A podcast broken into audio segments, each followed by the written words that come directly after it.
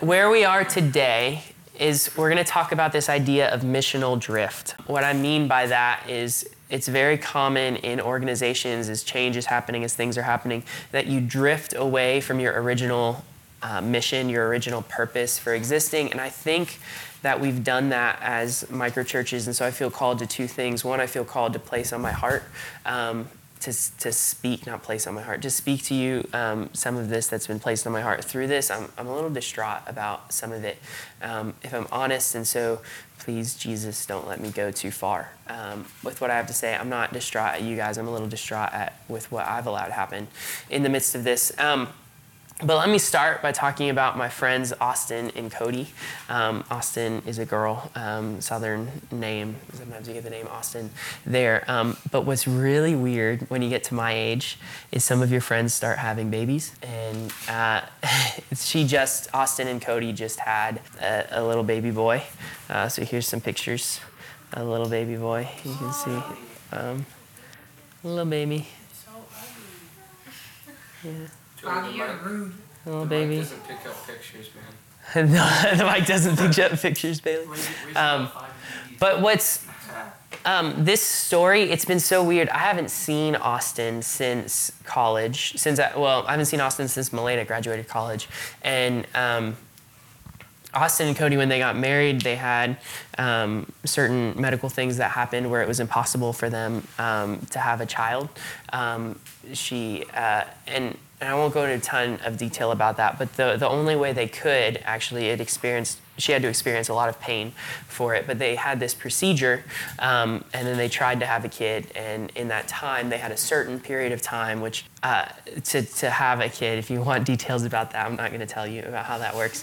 Um, but uh, they, they got pregnant, which she was so ecstatic about. And I got to watch via social media um, this story of, of her pregnancy. And then just recently, this was um, September 30th, was when he was born, um, her son Rowan being born. And it's been adorable to look at Instagram. Um, and I have never felt via somebody else so much love for a little human being before um, because this means the world to her um, that she had the opportunity with her husband to bring um, a child to life. Um, and she expresses it via her Instagram feed, which is why I'm showing you some of these pictures um, so beautifully because they had to go through a lot of pain to do that. And, and I tell you that because according to scripture, Luke 15 10 tells us that when one sinner repents, the angels get lit, right?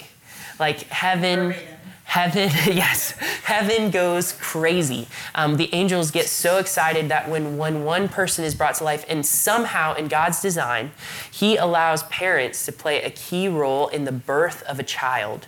And somehow by god's design he wants to use you to play a role in the spiritual life of new people but the reality is, um, Luke 10 2, many of us are missing out. Our lives don't make sense because we love Jesus and we want to tell people about Jesus.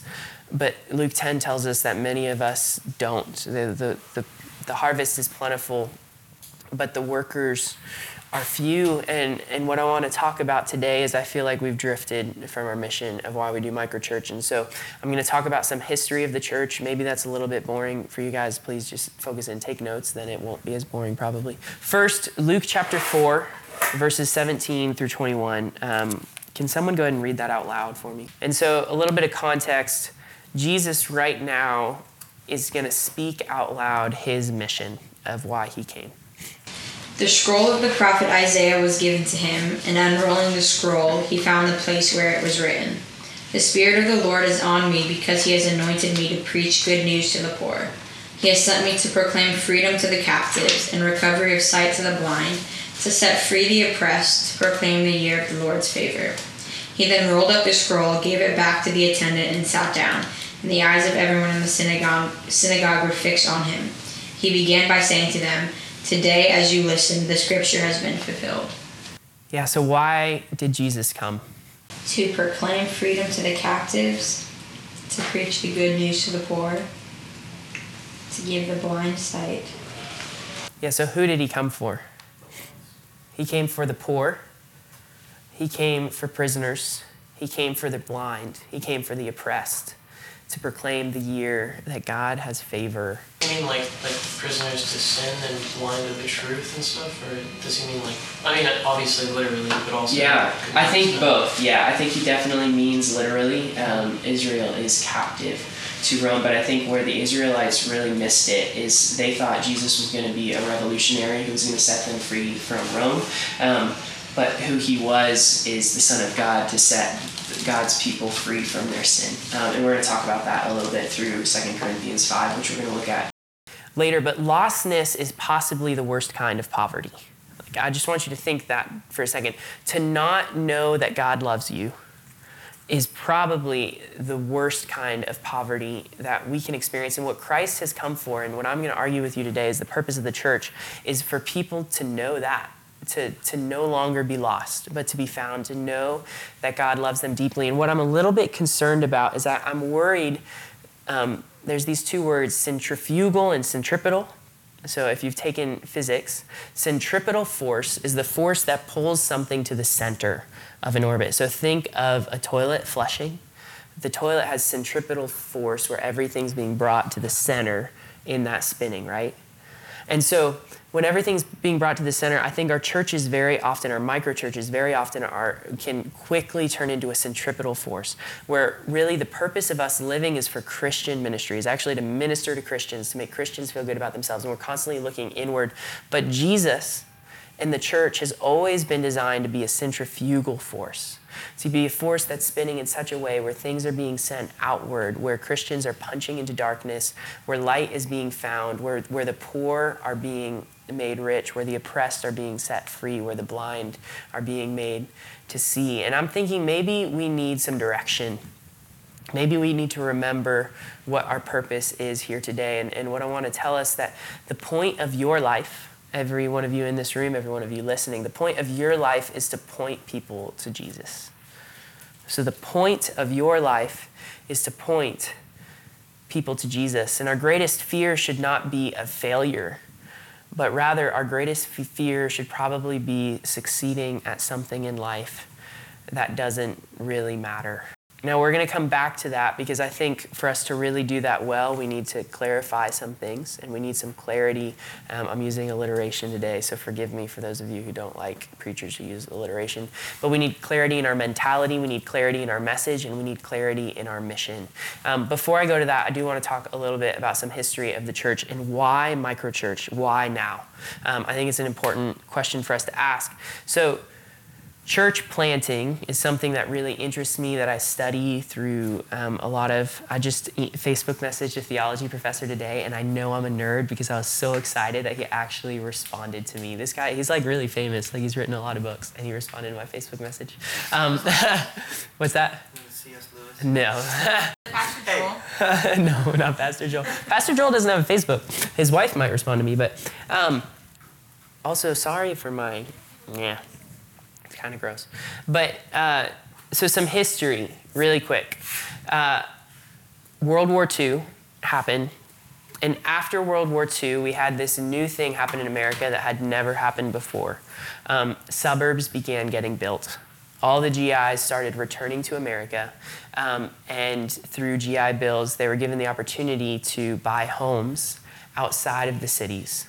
Um, and so, for the first time in American history, we have suburbs popping up literally around the entire nation, not just one pocket, but millions of GIs are coming home and moving into the suburbs. Now, when that happens, we have this first model of church planting begin to exist. Because when a bunch of people moved into those suburbs, all the time, all of a sudden, you have a lot of people who are Methodist. So we have all these people who are Methodist. Methodist is the largest denomination. And in denominational America at the time, yeah, um, the Methodists would be there, and so they'd be like, well, we need a Methodist church. And so we had this franchise model of church expansion, where the franchise of this denominational church would then just go out there, they'd hire an ordained minister, and then you'd plant a Methodist church there. Then the Baptists would say, Well, we want a church out here too. We're living out here, we want a church. And so the Baptists would go and, and they would plant a Baptist church. So, franchise model church building. You guys understand what I'm saying? Like maybe you saw that movie Founder with McDonald's. It's, it's a similar mindset, this idea of building out a franchise. We're just going to move our church there because that's where our people are. Now, later, something happened with the baby boomers generation. Um, the baby boomers is not quite your parents, probably a little bit older than that, but your parents probably fall in some of these similar generational demographics. And you guys probably grew up in a church that was a part of this next church planting movement, and you're going to be familiar with what I'm talking about when you start hearing it, is a lot of the baby boomers no longer wanted to get up on Sunday mornings. They were like, it's not worth it. It's hard for me to get up that early. I don't see why to go, why I should go to my Baptist church. Um, and so they stopped going. And then what happened was this church planting movement began with what I'm going to call the relevant church planting movement. Um, and, and what this was trying to do is it was trying to make the church more relevant to people who are no longer going to church. De-churched is what some people have called it. Um, and in this movement, as they were making the relevant church, um, a lot of what was happening was people were surveying areas. And so they would go in and they would survey a group of people and they'd say, So you don't go to church right now. What would it take for us to plant a church that you would go to? And in this movement, um, now I'm, I'm overly summarizing all of this and making it maybe a little too analytical. If I scare you, please talk to me afterwards because this is really analytical, but it's honest and I think you need to know it. Um, in this movement, they would hear, well, I want to hear sermons that are actually relevant to my life. And so they'd be like, okay, we're going to preach a sermon on five tips on why Christians can date better um, okay, we're going to preach a sermon on five tips for how to improve your business. We're going to preach a sermon on, you know, these types of topically based sermons. So this is the first time we see topically based sermon instead of book based sermons um, in order to be relevant to the culture. And so this church planting movement was saying, hey, culture is where it's at and churches need to adapt to this culture. We need to become relevant in order for people to start coming to our churches. And I believe pretty strongly that the majority of people who come to this are actually people who, who have been engaged in the church at some point. Um, the majority of the people who want a cooler band or a um, you know they want a song where they can remember the words because it's catchy or they want a sermon that really convicts them that that sends them home feeling a certain kind of way these are people who are actually longing for church in the first place and so then in mid 2000, we kind of get this next movement of church planting coming because what actually happens in mid 2000, you guys didn't notice it as much here in Florida, but across the vast majority of the rest of the United States, we moved into this season of what we call post Christendom. Um, what that means is, especially evangelicals and, and a lot of mainline Protestants um, way less people started going to churches. Like it was no longer good enough for a church to say, hey, we're just going to put a cool coffee shop in there. We're just going to put on this fall festival. We're going to answer your survey questions to get you to go. People stopped going. And so then this created kind of this new church planting movement um, that I'm going to call for the sake of this. I don't really like these words because church is missional, but the missional church planting movement, the mission church. Um, and so, what this church movement did, did is they said, We're not going to look for the people who have already been associated with our denomination. We're not going to look for the people who have already been associated with a church but are looking for a cooler one. We're actually going to look for people who have never been engaged with Jesus across North America. Um, in this mission church, everything, there was a lot of things that looked similar to the relevant church. Like, there's still sermons being preached, the, the gospel is still being proclaimed in that there's still gatherings of Christians, there's still, there's still sacraments of Christians happening. But what happens is instead of saying, we're going to tell you, hey, you should come check our thing out, we're going to start existing within a community. And as we exist within a community, we want to be winsome people. We want to get to know our neighbors in such a way that they actually want to know what's going on. And, and, and this idea, this third stream, this third direction, we could talk more about that, but I feel like I'm boring you all. I can see that I'm boring you all, and so I know I'm going to bore everybody else. Um, but this is why microchurch. We did not build microchurches to build a bunch of high school small groups. I don't think high school small groups are a bad thing. I think high school small groups are a good thing. But the reason we're forming micro churches is because I want to form Christian communities in places that are winsome, that not that unbelievers can come to life, and we can have the angels get lit, and we can we can come to so much joy as we're seeing new life interact on our campus. And so I want to clarify some things. In order for us to do that, we're going to read from 2 Corinthians chapter 5 beginning in verse 16, and I think we're going to end in chapter 6 verse 2. Um, so I'm just going to read that. So from now on, we regard no one from a worldly point of view. Though once we regarded Christ in this way, we no longer do so. Therefore, if anyone is in Christ, he is a new creation. The old has gone, the new has come. All this is from God who reconciled us to himself through Christ and gave us the ministry of reconciliation. That God was reconciling the world to himself in Christ, not counting men's sins against them, and he has committed to us the message of reconciliation. We are therefore Christ's ambassadors, as though God were making his appeal through us.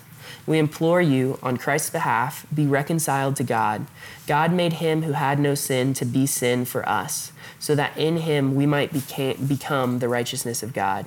As God's fellow workers, we urge you not to receive God's grace in vain. For he says, In the time of my favor I heard you, and in the day of salvation I helped you.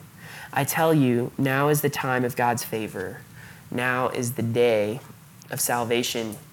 And so I told you there's three things that I think we need clarity in in order to begin recognizing, coming back to our, our mission of, of what we're in. Um, I know you guys are getting tired, but zone in for me for a second.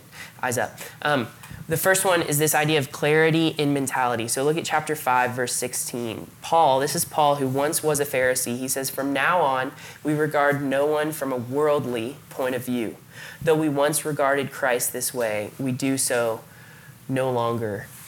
Paul, as a Pharisee, he didn't associate with Gentiles whatsoever. So, so when Paul, before Paul met Jesus, before Paul's life was changed forever, he avoided people who were not on the in crowd with what he thought was the in crowd with God.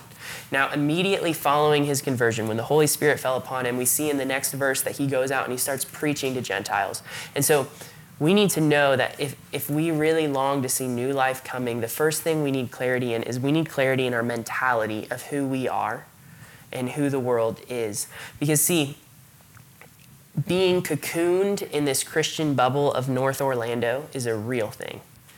Um, it's very easy to do. It's, it's very easy to be a part of, to see, hey, they're out there, so I'm going to stay in here. And but what happens is very quickly we become a sponge that's just constantly soaking up water.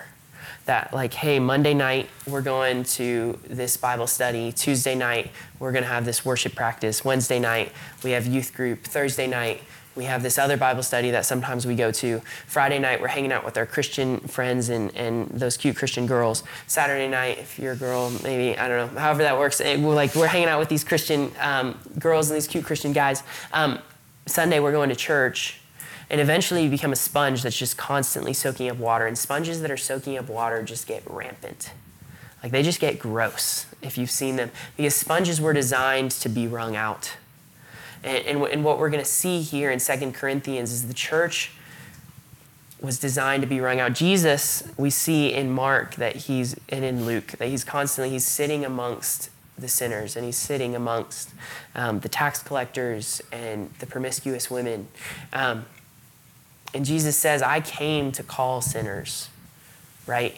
And so he's present with them. And so I want you to know two things really quick to change your mentality. One is if you don't have friends who are not Christians, then you need to get some.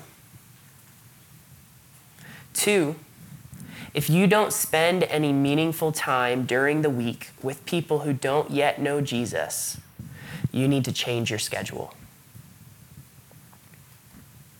One, if you don't have any friends who are not Christians, then you need to get some. Two, if you don't spend any meaningful time during the week with people who don't yet know Jesus, you need to change your schedule. Change your mentality. Don't be surprised when people who don't know Jesus act like people who don't know Jesus. Don't be surprised when people who don't know Jesus don't look like Jesus. We need to see past people's sin and into their need. And what I mean by that is, is the, the quickest example I think of off the top of my head. If there is a girl who is dressing way promiscuously, like her body is falling out in every direction of the type of clothes that she's wearing, and all that we're seeing is that we need to change our mentality because we need to actually see the need that she's longing for value and she's putting that value, she's bought into this lie that her value is going to come from her body and f- come from the way other people interact or look at her body. Right? Jesus, it says, he looked at the crowds and he had compassion on them. We need to be looking at the crowds on our campus and have compassion on them. The other thing is, is we need to never stop praying. We need to never stop pursuing. We need to be faithful. We need to never believe that someone is far too far away. We need to change our mentality. We need to recognize the needs of people and then be with them. The second thing, read 2 Corinthians chapter 5, verse 17.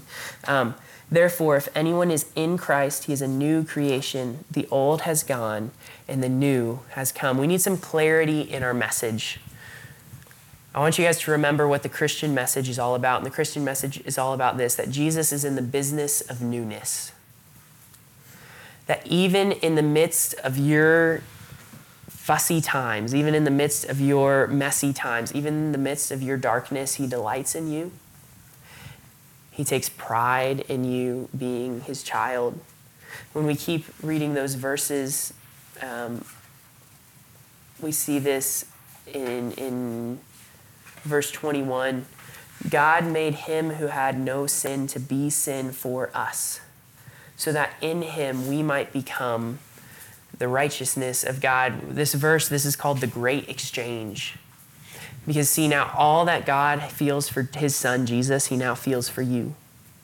And all of that sin that was once in you has been taken away. We need clarity in our message that Jesus is in the business of making people anew, of taking their sin, of putting his righteousness on them, that you don't have to be good enough for God because Jesus Christ has already been good enough for you.